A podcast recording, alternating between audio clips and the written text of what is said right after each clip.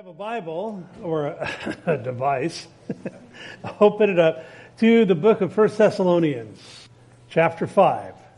1 Thess 5. It's Been about three weeks since we've been in this book. Uh, a couple of weeks ago, I was at a memorial service for a dear brother that had gone to be with the Lord, and I was in Northern California. And then last week, obviously, it was uh, Christmas. We looked at the incarnation of Christ, that moment where God uh, stepped out of eternity into time, took the form of a man to rescue us. So today, as we re engage in this wonderful letter, it's my hope anyway that we're going to finish it. Uh, I think we will.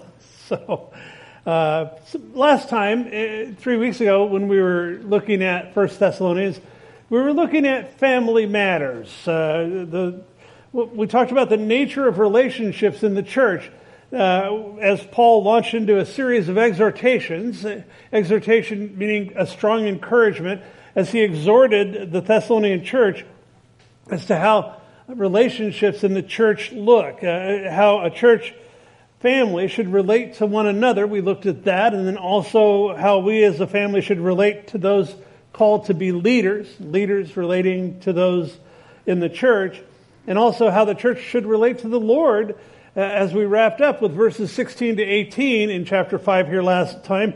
Uh, I'll be, I'll pick it up there. In verse 16, uh, he says, rejoice always. Pray without ceasing. In everything give thanks. Now, these are separate exhortations, but they're all lumped together here. Uh, so rejoice always, pray without ceasing, in everything give thanks, for this is the will of God in Christ Jesus for you.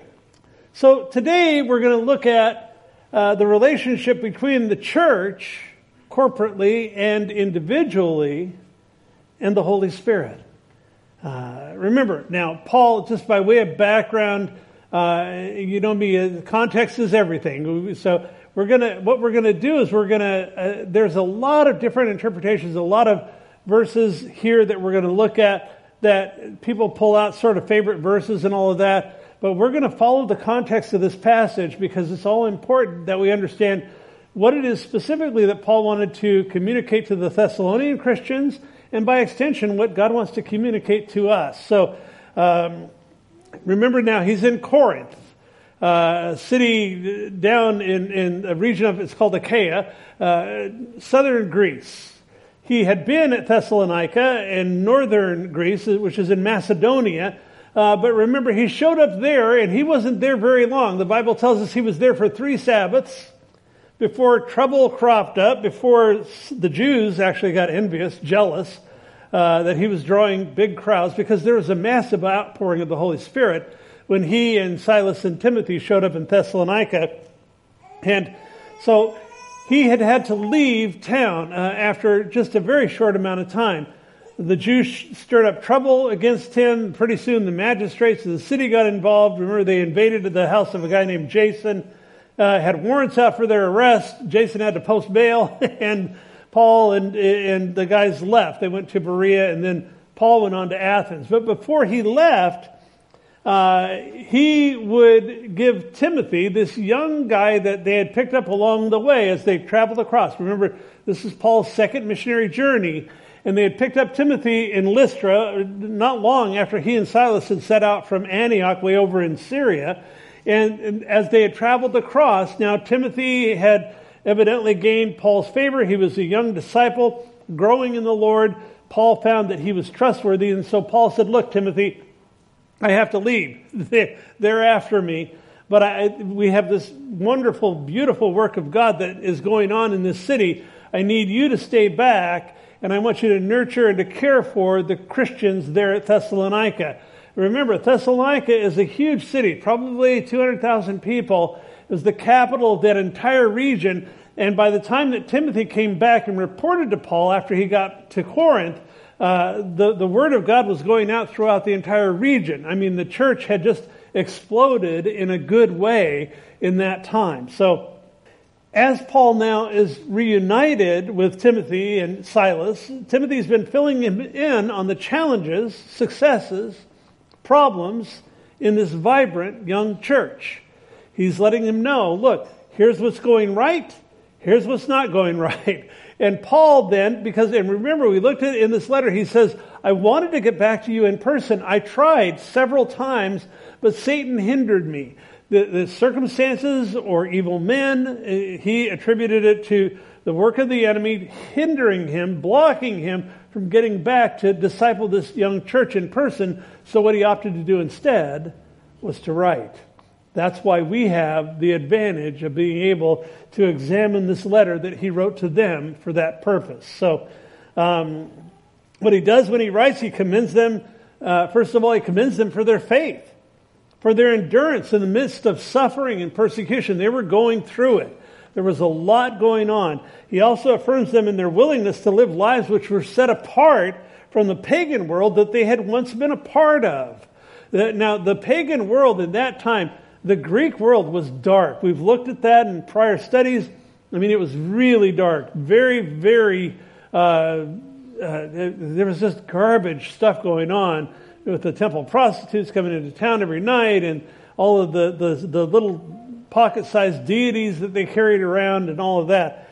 So the people had turned from that, and he was commending them, saying, Look, you, you, you are living set apart. And we looked at that extensively in one of our studies. So also remember, as we get into this, that the central theme of this letter revolves around the coming of Christ. Uh, again, we've talked about that. Uh, we talked about how Paul was, he went in, he did a deep dive there in chapter 4 and into chapter 5 about what we talk about as the rapture of the church, that time when the church will be taken out of here. Uh, the Thessalonians, they were worried because some of them had died in the meantime. We don't know if they died as a result of persecution or from natural causes, but some of them were dying, and the Thessalonians, they were concerned. Like, I thought we were waiting for the Lord's return. What happened to the, the ones that had died? And so he writes to them, he assures them, he says, Look, they're in good shape. Those who have died before uh, will be the first ones. They actually get first, first place in the resurrection. They'll rise first, and those of us who are alive and remain will meet the Lord in the air. So he gives, goes into all of that. He also talks about the coming day of the Lord, that day when the wrath of God will be poured out on an unbelieving world. And so we've looked at that also as we've gone through this book. Now, giving them the reassurance that they who had gone before, those who had died, uh, was it was very important but we also saw at the same time that some had evidently gotten out of balance. And what they had stopped working because they had expected the Lord's not imminent return, which is what we do today, but they expected his immediate return. And they were they sort of adopted this attitude of, oh, like, you know, why try? Jesus is coming back. I'm just going to, you know, put my feet up and sit on my couch and wait. and, and, and Paul says, say, no, no, no, that's not how it works. Uh, in Second Thessalonians, and we'll look at it in chapter 2 of Second Thessalonians, he refers to them as idlers. That they were the ones that they had concluded that it was pointless to work, and they had actually become busybodies. We saw that in chapter 4 here. Uh, and Paul, as a result of that, he was very strong with them. He flat out commanded them. He said, Look, and I'm going to paraphrase here. He said, mind your own business and get back to work because you are a lousy witness for Christ in your current posture. So, within the young fellowship there were those who lacked maturity, balance, uh, because they were ascribing aspects of the ministry of the Holy Spirit uh, which were inconsistent with regard to the actual ministry of the Spirit. They were, you know, going around essentially saying, "Well, God told me and we'll talk about that more as we go. Uh, and they were things that were just flat wrong. And so Paul here is going to bring correction in that. So, uh, as a result of the people's overreach, now some were saying, well, you know, they, so they were overreaching as far as the ministry of the Holy Spirit goes. And as a result of that, um, we can assume that Timothy had reported back to Paul that some were underreaching as well. Some had backed off from the ministry of the Spirit altogether. And so, Paul here, with great balance, he exhorts them to live expectantly. Yes, we are to live expectantly. They were to live expectantly, to be vigilant, prepared for Jesus' return. That's the posture that we ought to have. While at the same time, to live, he exhorts them to live responsibly. uh, to understand that the actual ministry of the Holy Spirit is the lifeblood of the church. So both sides. See, again, he's bringing balance here in this section of this letter. Uh, and it's in that context, with the same balance, that we approach verses 19 and following here in 1 Thessalonians 5 this morning. So I'll pick it up in verse 19. He says, and now these are a series of very short verses each one is a standalone statement, but they also go together, and we'll, we'll get to that as we go. First of all, he says, Do not quench the Spirit in verse 19. Now, the Bible commonly portrays the Holy Spirit as a flame. If you remember uh, on the day of Pentecost in the book of Acts, there were tongues of fire that, you know, with the Holy Spirit being poured out that appeared over the people's heads in that day. And we look at that as sort of metaphorical or something that we refer to the Holy Spirit as a flame. That's backed up here in the original language because the word quench here, the Greek word for that, is the same word as extinguish. And so what he's saying, it's the same word that's used to extinguish a fire. So he's talking about hindering the operation of the Holy Spirit. And people who fail to submit to teaching of the word can quench or extinguish the work of the Spirit. And that was what was happening in Thessalonica. Also, not just the people, but those leaders who would usurp the ministry of the Spirit in the local church essentially we're throwing cold water on God's work in that congregation. Folks, that happens today. That happens in churches across our land presently. There are churches that they just represent, uh, and I love our worship. We have very simple worship on purpose just a few instruments, because the last thing I want us to do is to drift into having an expectation of entertainment. It's to worship God, it's not to be entertained. We want to be able to worship Him in spirit and in truth, as the Bible declares. So, what we want to do is essentially not throw cold water, not extinguish the Spirit's work in our congregation. Now, the language here indicates, too, that the Thessalonians were to stop something that they were already doing. The tense here is in a continual tense. In, essence, what he's saying is stop continually putting out the Spirit's fire. So how were they doing that? What was going on that caused Paul to write back and say, stop putting out the Spirit's fire? Verse 20. Do not despise prophecies. So now here, prophecies refers to declaring the mind of God in the power of the Holy Spirit. Because individuals were abusing this gift, prophecy was being despised. Uh, again, that's the, the, they were underreaching. Overreaching and ascribing all kinds of crazy, loony stuff to the Holy Spirit is one thing. But I'll tell you, I've been to, I, I've had people come into our church here over the years and they'll say, well, that the last church I was at, I, I just mentioned the Holy Spirit and I kind of got a response of, oh, we don't talk about that here. And it's like, what? How can you not? That's the lifeblood of the church. He is, is the second person of the Trinity. He is God. So, anyway, that, that gift was being, the gift of prophecy was being abused. People were claiming that they had, you know, some word or some angle on the Holy Spirit when it wasn't the case. And so Paul is saying, look, don't undershoot, don't despise prophecy. There is a way to go about it.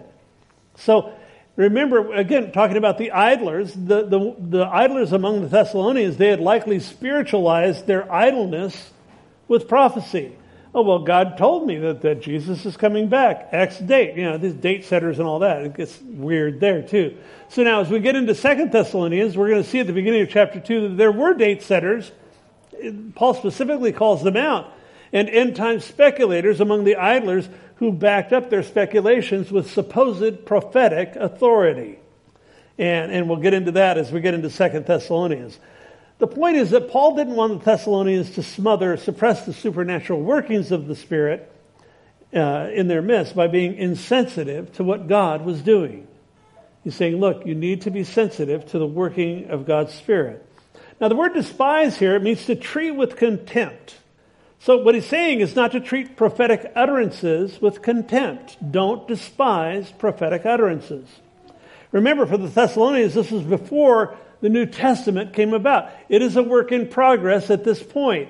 Things were being worked out in the church in the first century where they didn't have the New Testament to count on. They had the words of the prophets and the apostles. They were going around declaring a message from God. Now, Jesus had told his disciples, I'm sending the Holy Spirit. He'll be in you and he'll teach you the things and bring to your things to your mind things to, that I've taught you. So primarily what the apostles and prophets were doing when they ministered God's truth is they were forthtelling, not foretelling, but forthtelling the word of God. You know, when I hear the word prophet or of someone prophesying, especially when I was younger in the Lord, my first inclination was that it meant that somebody was foretelling the future. I mean, when you think about prophet or prophecy, you think, well, that's something that's yet to happen. Primarily, here, the vast majority of the time, they were not declaring something that was going to take place in the future. Understand also for us that the canon, list, that's what canon means. That means the list of things that we count as scripture is complete.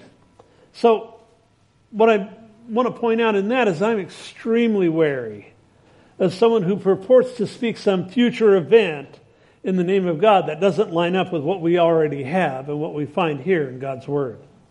When the gift is properly used, it strengthens, encourages, and comforts the church in the present tense, not in the future tense. Now, I'm not diminishing the prophetic word. There is, there is a whole body of prophetic stuff that has gone on before. There are prophecies yet that have not yet been fulfilled. I, I, I, that's not what we're talking about. We're not specifically going into that this morning. Paul has covered that at, at length in this letter. And so, again, we don't minimize that, but what he's wanting to do is to bring correction when it comes to the everyday prophetic. In other words, the utterances that people were saying were coming from God via the Holy Spirit.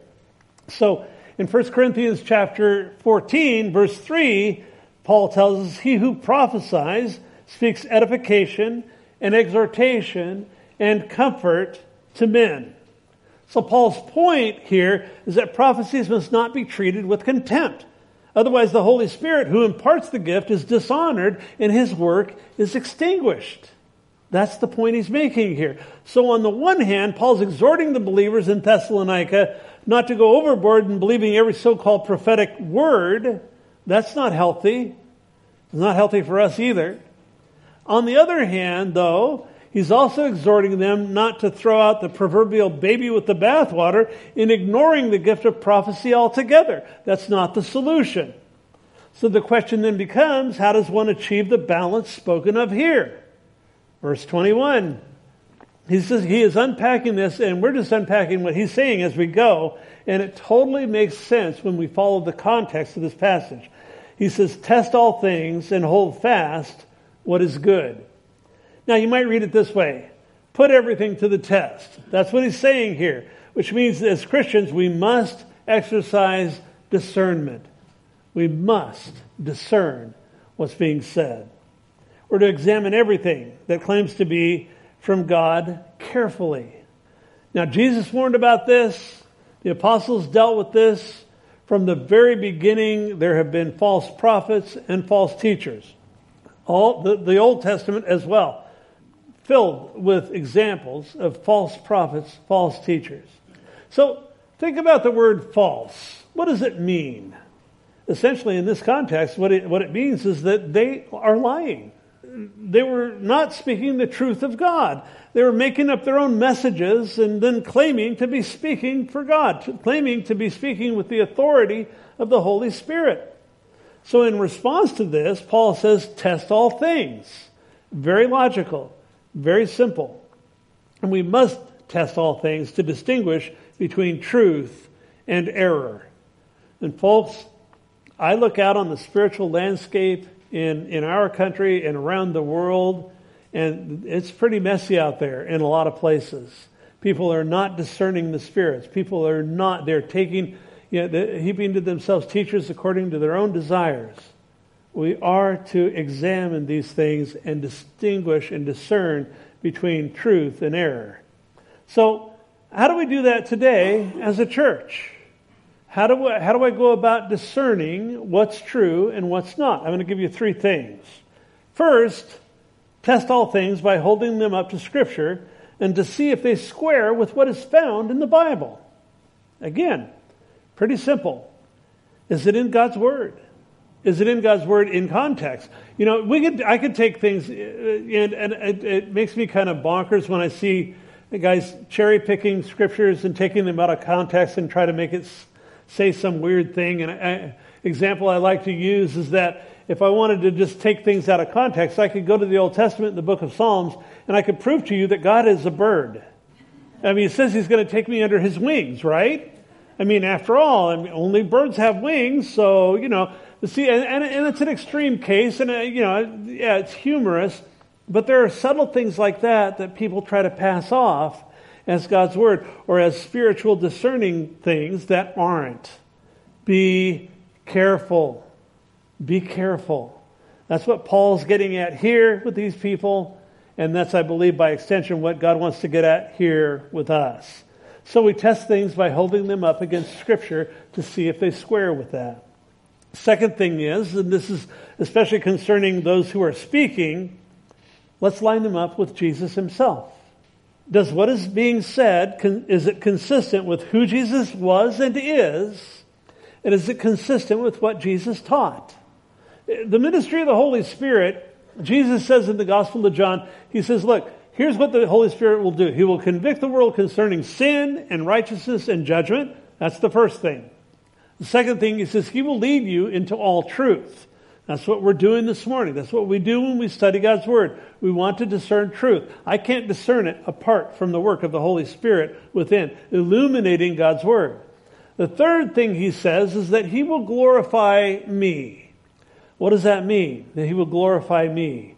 Well, when I see people out there doing what I, and I, I sort of laughingly, but it's really not funny, call it, it the Holy Ghost talent show, people out there doing all kinds of goofy things in the name of God, does it look like Jesus?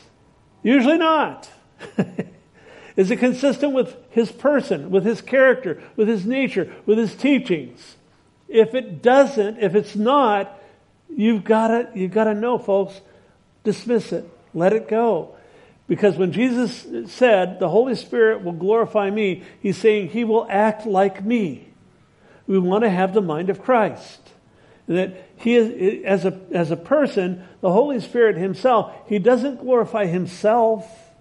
And when you think about the word glorify, I look at it like a painting. If you had a painting on the wall, let's say I had a big light, you know, one of those museum light things over the painting, and you could click the thing and turn it on turn it off. So I invited you in to see a new painting in my house, and, and so I take and I pull the sheet off this thing and I click the light on. How would it be if you looked at me and you said, wow, what a beautiful light? That's not what it's for. That light glorifies the painting. So our attention doesn't go to the Holy Spirit. Our attention goes to the one whom He illuminates, to the one whom He glorifies. And if He's glorifying Jesus, then His work is going to look like Jesus. If it doesn't, let it go. Are they representing Jesus correctly or are they misrepresenting Him? Finally, the third thing here is we can test all things as Christians through what I would refer to as the inner witness of the Holy Spirit.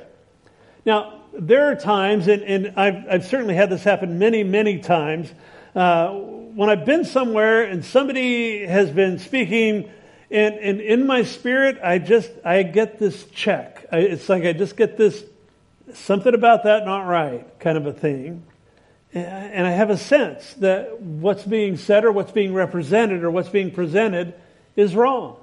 And it might be a very subtle thing. Well, especially when I was a younger Christian, uh, I would sense that, and then I'd go and I'd search out the Word and I'd figure out what what was going on there. Was that from the Holy Spirit or was it not? And when and I'll tell you what, folks, I have learned there might be times where my, my noggin is saying one thing and, and my spirit is saying another. I have learned to follow that check. I have learned to obey that. When I get a check in my spirit, when I understand that there's something that's not consistent with what I know to be the ministry and the work and the power of the Holy Spirit, I check it out. Follow that check. If you get a check in your spirit, then you should make sure that you pay attention to that. Because it might sound good. And there are times where it's very subtle. The, the enemy, he doesn't get up in the morning. You know, nobody gets up in the morning and says, I am going to go out and be a heretic now. Yeah, that's not how it works. But there are heretics out there, and there are people out there who specifically would deceive for their own end. So, whether it's intentional or unintentional, because there are times where people maybe they picked up a you know false doctrine along the way, maybe they've been impressed or influenced by somebody who was off in an area or another, and so it may not be intentional. It might not be something that is you know there's a sinister end in it but it might be somebody that's just untaught, unstable spiritually. Regardless, that thing must be dismissed. It must be dismissed. However, if it does agree with Scripture, that's where we're told here to hold on to that. Hold on to that which is true. Hold on to it, be thankful for it. In this case, they were being told rightly to await Christ's return. That was Paul had been given them very clear instructions. So had Timothy, we can assume that. Uh, but evidently, the gift was being misused, abused, and predicting. People were predicting uh, specifics with regard to the coming of Christ. So here, Paul's exhorting them to use their spiritual discernment, so they don't throw out the good with the bad. Something that we need to do as well. Verse 22, he says, abstain from every form or appearance, that you could use that word as well, uh, of evil. So again, following the context here, the phrase form of evil stands in contrast to what Paul says in verse 20 when he says, hold fast to what is good. So we've got to be mindful here, folks, to avoid anything that smacks of bogus doctrine. And as you walk with the Lord, as you gain more experience, you know because you're handling rightly the Word of God. You're handling this Word of truth. You know when something is wrong. And so we've got to be mindful of that. And, but we can't do that if we're not handling the Word of God ourselves. And if we're not doing a thorough examination as we study God's Word. Every form of evil here is not limited to external things. I want you to understand something here. Uh, things which have the appearance of evil in others we've got to recognize that evil outwardly is the product of an evil, fallen, sinful nature inwardly. That nature which each of us inherits from Adam. This is where it gets personal. You know, it's easy to look, I can look at things in your life and I can see warts and cracks and flaws more easily in you than I can in me. It's difficult to do self examination, honest self examination. Very worthwhile endeavor, very difficult at time. As we look at the things which extinguish the Spirit's work, it's often much easier to see that process at work in someone else's life. That's the point. And I believe that was Paul, Paul, part of Paul's thought process here as he looks at the ministry of the Holy Spirit uh, with regard to the process of sanctification in the lives of the Thessalonian Christians. What's the process of sanctification? What it means is purification. You could look at it as holification, being made holy, being conformed to the image of Christ. That is a sanctifying work. God is, He is, we are immediately and completely and thoroughly sanctified at the moment of our conversion, at the moment we get saved, and then we enter into this process where we are being sanctified as we go. And that process will continue until we go to be with the Lord. It's not something that's a one off. We're all in process. We're all broken in ways. Verse 23. He says, Now may the God of peace himself sanctify you completely, and may your whole spirit, soul, and body preserve, be preserved blameless at the coming of our Lord Jesus Christ. So when he says, May your whole spirit, soul, and body be preserved, I believe that this order, the order that he puts it here, I believe it's inspired. Obviously, this is God's inspired word, and I believe specifically that that's the order that God intended. Now, He intends there to be a hierarchy within a redeemed person, ordered first with the spirit, and then the soul, and then finally with the body. Prior to our coming to faith in Christ, that hierarchy was vastly different. I have a chart here talk, is, I call it man or the inferior trinity. Now we know that the superior trinity, that God is God the Father, God the Son, God the Spirit. Talking about the Holy Spirit this morning. Now, man, I believe here he talks about the body, soul, or the soul, the spirit, soul, and body here in First Thessalonians, but that's not how we were born.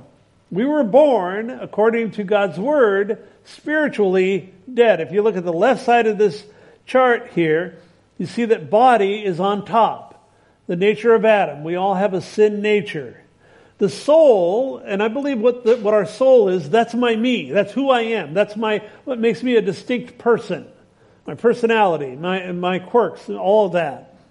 And then the spirit, you see it's in gray here on the left side, on the bottom, because we are born spiritually dead. Ephesians chapter 2, I'll go ahead and read verses uh, 1 to 3 so that you understand. He says, In you he made alive who were dead in trespasses and sins in which you once walked according to the course of this world, according to the prince of the power of the air, the spirit who now works in the sons of disobedience, among whom also we all once conducted ourselves in the lusts of our flesh, fulfilling the desires of the flesh and of the mind, and were by nature children of wrath, just as the others. So what he's talking about here is prior to conversion, prior to being regenerated, which is the impartation of life, we were dead in our trespasses and sins. The dominant nature in our lives is that nature of Adam. We, we, are, we are captive to that nature, if you would. That, that, that sin nature is what dominates unregenerate, unrepentant, unredeemed man. Dominated by the flesh. You could look at body there, you could interchange that with the flesh. Romans chapter 8 says, For to be carnally minded is death but, or carnally means fleshly. To be fleshly minded, carnally minded is death, but to be spiritually minded is life and peace.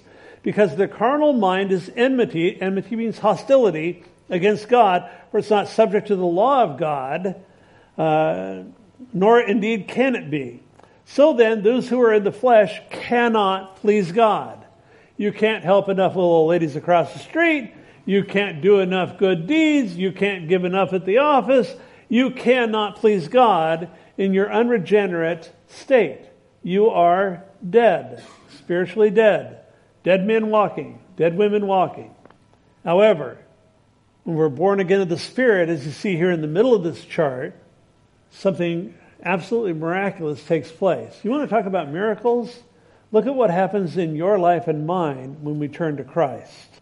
No longer am I dominated by flesh. No longer am I dominated by the nature of Adam in my life. I am now dominated by the na- nature of Jesus. That's why I hunger to get to know him better. I want to understand his word more. I want to be conformed, as it says in Romans chapter 8, to the image of his son, to the image of Christ. That's God's will specifically for you and I. At the moment that I put my faith in Christ in the finished work of Christ, the work that He did at that cross, at the moment I believed and, that I turned from my old life and I embraced Him, I was regenerated. I was given life. I was brought to life in that sense. That's why we look at this and we see that the, the Spirit now is the dominant nature in my life. Soul, the same thing. Notice here that body is sort of half gray and half kind of pinkish red there. And that's because what the Bible presents is that when I, when I was revived, when I was brought to life, when God regenerated me, Paul says, I died. He's talking about that old man. That there's a new man and an old man, a new woman and an old woman. And the old one died. Positionally, that became my lower nature. I still pack around this flesh. And I don't know about you, but it expresses itself on a fairly regular basis. I don't want that to be the case, but being honest, we're all in process. That's the process of sanctification that Paul is talking about here. The reason why that's part colored one way, part colored the other way is because we're all in process. We will all do battle against that lower nature of Adam the rest of the time we're on this earth. You're not going to get away from it, but you can have victory. And that's what Paul's getting at here. He says in Titus chapter 3, he says, We ourselves were also once foolish, disobedient, deceived, serving various lusts and pleasures, living in malice and envy, hateful and hating one another. Other than that, things were pretty good, right? Yeah. He says, But when the kindness and the love of God our Savior toward man appeared, not by works of righteousness which we have done, but according to his mercy, he saved us through the washing of regeneration, that means the impartation of life the washing of regeneration and the renewing of the Holy Spirit, whom he poured out on us abundantly through Jesus Christ our Savior, that having been justified by his grace, we should become heirs according to the hope of eternal life. That's a mouthful, but oh my goodness, I would love to rabbit trail on that. We do not have time. I, I could unpack that for a month. No longer dom- dominated by flesh, no, lo- no longer dominated by the nature of Adam now dominated by Spirit, the nature of Jesus via the Holy Spirit of God. Galatians chapter 5, verses 16 through 18, the Apostle Paul says, I say then, with all that in mind, being now that if you know Christ, if you belong to Him, you're definitely living on the right side of this thing. And, and the chart is just to represent things that are happening inside, obviously. But if you're living in that place, he says, walk in the Spirit, and you won't fulfill the lust of the flesh. You want to walk in the nature of Jesus? You're not going to fulfill the nature of Adam. Now, here's where the battle comes in. Here's where sanctification comes in. He says, For the flesh lusts against the spirit, and the spirit against the flesh, and these are contrary to one another, so that you don't do the things that you wish. There is an inner battle. Folks, the, I, if you think about it, he says here, the, the, the flesh lusts against the spirit, the spirit now being dominant nature in my life, the spirit sitting on the throne of my heart, the flesh says, I want that position in your life. But the flesh has no power. The spirit brings power. So the flesh lusts against the spirit. The flesh wants position. The spirit brings power. And so there's this thing that happens inside of our hearts. He says, but if you're led of the Spirit, you're not under the law. You're not going to have to worry about keeping the rules. Verse 24, he says, uh, here, he says, He who calls you is faithful, who also will do it. Notice in verse 23, he says, Now may the God of peace sanctify you completely. What he doesn't say is, Now may you sanctify yourself completely. This is not a self help program. This isn't, uh, God is never interested in in fixing up my flesh. He is not here to improve that dead guy. He's here to say that guy needs to die that my spirit might control your life. That's the work of the Holy Spirit in us. That's how God sanctifies us. And He's faithful to do the work in my heart, transforming my life as He forms Christ in me, which the Bible tells me is my only hope for glory. So the question then becomes, what's my part? What do I do? Essentially, he says to show up, cooperate with the work of the Spirit. Following the context in this entire passage, it is his express will to perform a sanctifying work in each one of us, which will go on for the rest of our time here. Understand that. We either cooperate with that work or we extinguish that work. Folks, there are only two choices. Serious stuff.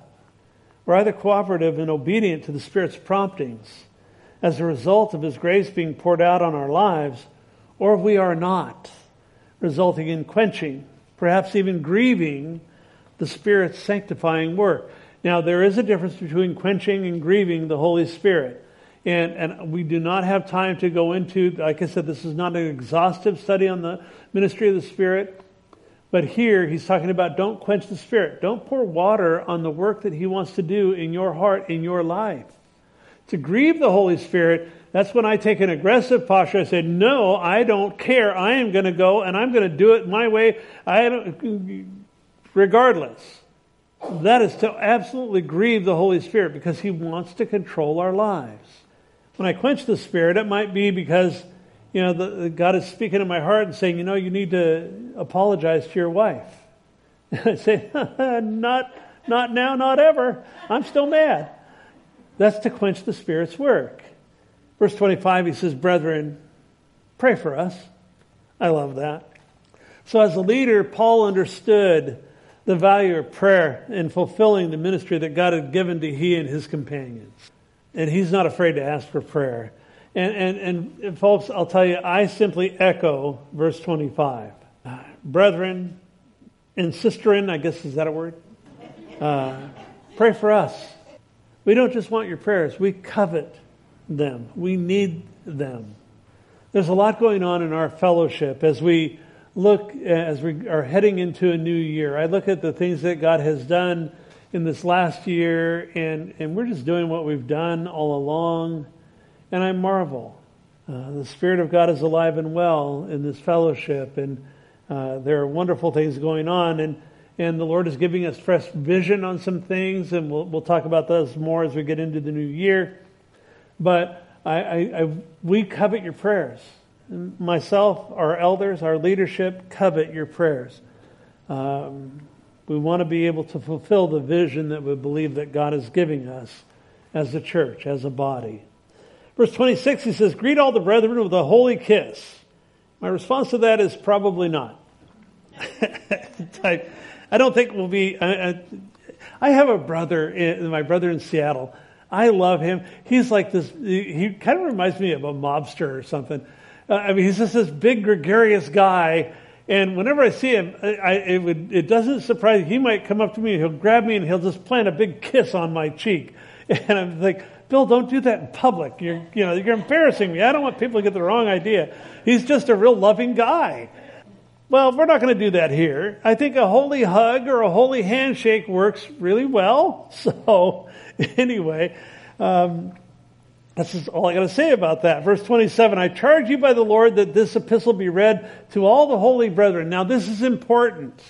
As he's wrapping up this letter, he's saying, Look, eh, Paul knew, he knew extensively. He and Timothy, I would love to have been a fly on the wall when Timothy was unpacking all the things were, that were going on up there in Thessalonica. Paul, we need to, you know, we really need to address this. We really need to look at that. Paul, this is what this guy's doing over here. Oh my goodness, they've got this, you know, they're all, people are all jacked up about that. You know, I, I would love to hear that. All we hear is his response but his response is so comprehensive, so thorough, and so anointed of God's Spirit. He's saying, Look, I want you to make sure that everybody gets a look at this. I want you to be sure that everybody has an opportunity to receive the instruction that I'm giving here because it's really, really important for the health of this church.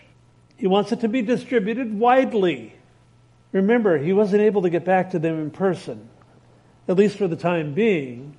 Uh, so his instruction in this letter was invaluable for the spiritual health stability of the Thessalonian church. Interesting, too, this letter is still being read by all the holy brethren. Have you ever thought about it? I, I don't. When Paul, when he's getting, when he's writing this letter, I don't think that there's any human way possible that he could have grasped that countless millions of people down through the ages would benefit from his writings. Hearts would be touched, enriched, changed, obviously through the power of the Holy Spirit, because it's always by his Spirit through his word. As I mentioned, he will, he's the one that leads us into truth. If you're getting anything out of this this morning, it's because the Holy Spirit is illuminating God's word to you. I marvel though. I think about he's writing a letter to one church and how many people have benefited, ourselves included, as we've looked at this letter together over these months. Verse 28, he says, The grace of our Lord Jesus Christ be with you. Amen. That ends the book, and interesting, nearly all of Paul's letters begin and end with the idea of grace. Understand, grace is God's unmerited favor. In other words, is God saying, I love you not because you, and you may or may not be lovable. But I love you because of who I am. I love you because I choose to love you. Love is a choice. And that's the way that God approaches us.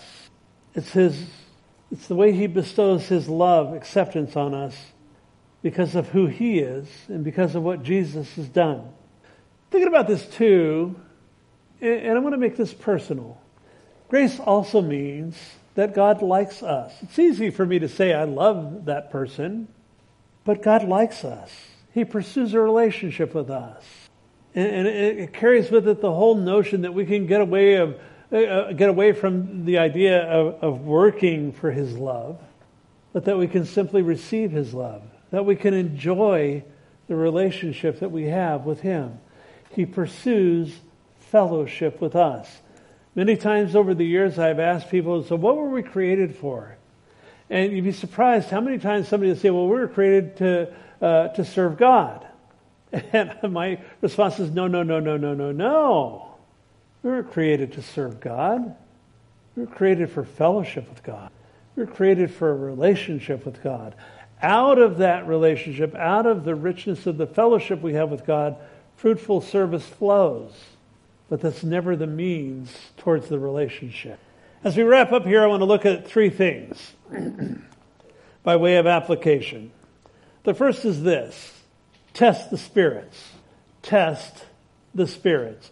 1 John chapter 4, verse 1. John, an old man now, living in Ephesus, uh, they had to help him in and out of the church there. Uh, extra biblical information said they had to carry him in and out because he was told he couldn't walk anymore. He's writing this letter uh, in First John. He says, "Beloved, do not believe every spirit, but test the spirits whether they are of God, because many false prophets have gone out into the world." Paul was seeing them in Thessalonica. We saw them in Jesus' day. We saw them in the rest of the writings of the apostles. I mean, the New Testament, in the New Testament alone, False teachers and false prophets are discussed from Matthew to Revelation. They're there. And they're here. If you look out on the spiritual landscape in our nation, in our community even, there is lots and loads of false teaching out there. Be careful. Be discerning. Understand the will of God for you is that you test the spirits. You see if they're from God. If they're not, run. A lot of junk out there. A lot of stuff out there. A lot of agendas out there. In the book of Ecclesiastes, Solomon tells us repeatedly there's nothing new under the sun. In the New Testament alone, as I said, it's full of examples of false teachers, false prophets. False prophets, false teachers abound You've got to be unwavering in our commitment to the Word of God and to studying His Word. How do you insulate yourself from bad teaching? You understand what the good stuff is. You understand the truth. When Paul left Thessalonica, he traveled a short distance. I think it was only 15 or 20 miles away. There was a smaller city called Berea. And he was there for a short time. And it, what happened was the, uh, the Jews, there was a small contingent of Jews in Thessalonica. It was a largely Gentile city. But the Jews got, they got upset, they got envious actually, because all of a sudden Paul and Silas and Timothy, they show up in Thessalonica and they've got these huge crowds because the Holy Spirit's being poured out. Well, the Jews got upset, and so they stirred up the magistrates in the city, and that's when they came after him and caused all the problems. So they, they left and they went to Berea. Well, there, they were doing the work, they were beginning to, to put forth the gospel there, and the Jews in Thessalonica went, ah, we found out that he went next door. So they chased him down there and they stirred up trouble there. That's when Paul had to leave. He went to Athens and then on to, to Corinth. The point is, while he was there a very short time, the Bereans became famous. We, and there are ministries named after them today. There are groups that, that and, and you'll hear me say from time to time, be like the Bereans. Why? Because we're told in the book of Acts that they studied the scriptures to see if the things that they were being taught were so. Well, don't take my word for this stuff. Don't take anybody's word for it. Make sure those three things we talked about does it square up with the person and the work of Jesus? Does it square up with God's word? And does it square up with your internal witness of the Spirit? Be careful. Be discerning. Test the spirits. Second thing here is God told me to tell you. you ever heard that? And fortunately, I don't deal with that much here because we're grounded in God's Word, and because we stand on the Word and, and, and people are maturing and they're understanding that that can be a, a real foolish practice.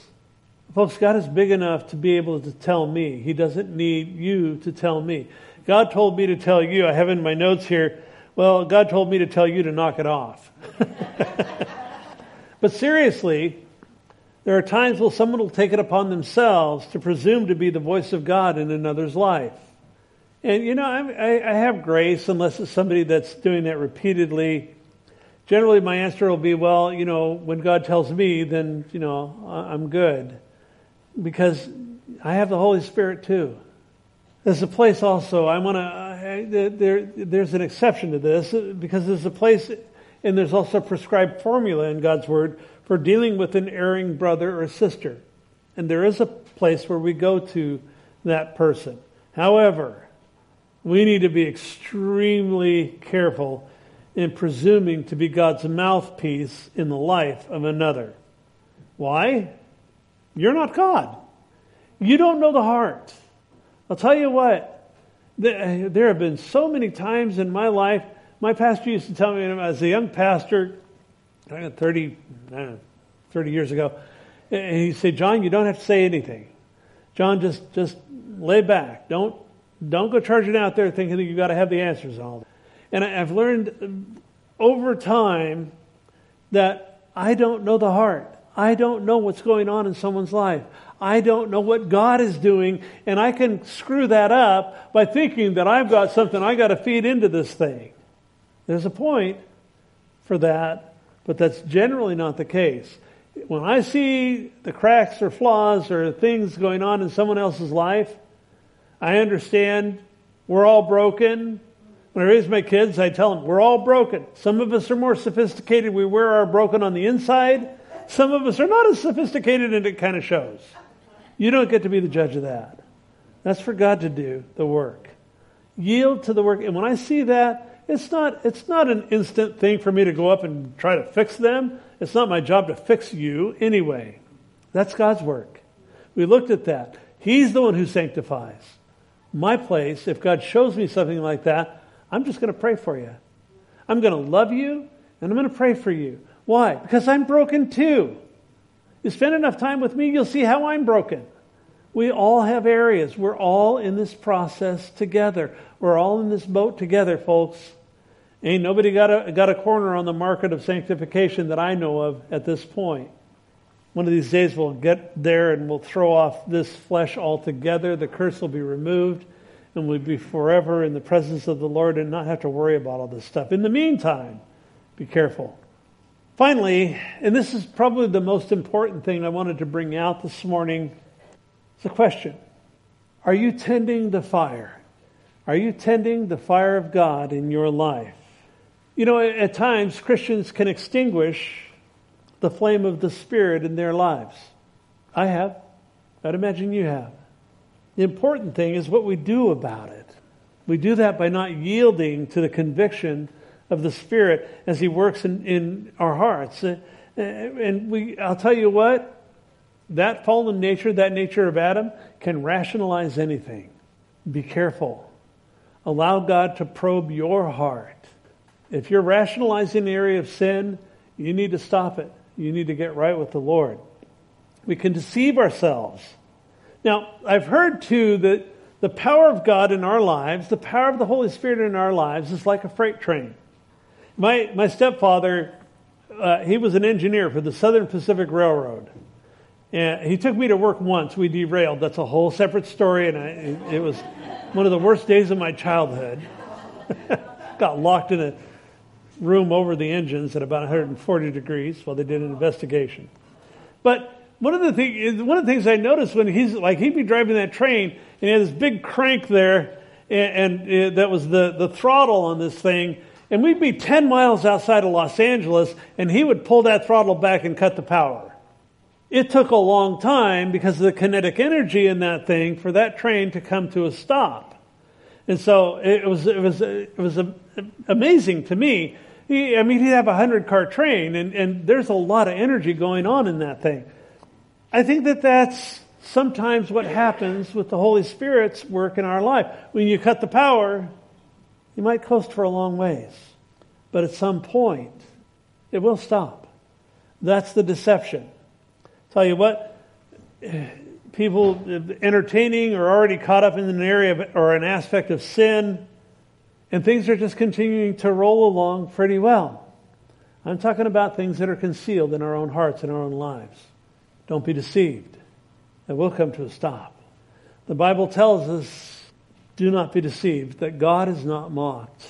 That which a man sows, he will always also reap, unless you act on that conviction and you ask God to, you, and you turn from it. Uh, I'll tell you what, if there are areas in your life where you're experiencing the conviction of God's Spirit, I cannot encourage you enough. Tend the fire. Don't put it out. I'll come back to bite you. It has me. Act on that conviction. Turn from that thing. Ask God to forgive and to restore. And I guarantee you, on the basis of His Word, He will. The result? That fire will burn brightly once more, be useful to the Lord, in a place of knowing that you're walking in the center of His will. Why? Because He loves us. Because He doesn't want bad things for us. He knows what's better for us than we do. And very often, if we get caught up and we're toying with things that we ought not be, He will, He's faithful. He'll get our attention. Don't deceive yourself into thinking that somehow it's not going to come out. At some point, that train will coast to a stop and then you'll have to deal with it. Just tell my kids there's a short way and the long way. The short way is to understand that God is doing something and you, you, you, read something in His Word or the Spirit convicts you and you say, okay, I got it. God, I'm, I'm going for that thing. The long way is, well, I think I'm going to do it my way. God will have his way with you. If you belong to him, he'll have his way with you one way or the other. Won't you think about going the short way? Honor the king. Glorify the Lord. Restore your usefulness. He's done that in me many times. And I pray that if you're in a place where there's some compromise going on, that you respond to his word this morning. Let's pray. Father, I just want to thank you, Lord, for your grace for the, the fact that you come to us, you beckon to us as children to come uh, under the shelter of our Father's hand. And Lord, if there's anyone in here this morning that is toying with or, or outright involved in an aspect of sin, Lord, if they're extinguishing the work of your Spirit in their lives, I pray that through that simple act of turning, that you would forgive, that you would restore, that you would empower, and that the fire of God would burn brightly in their life once more.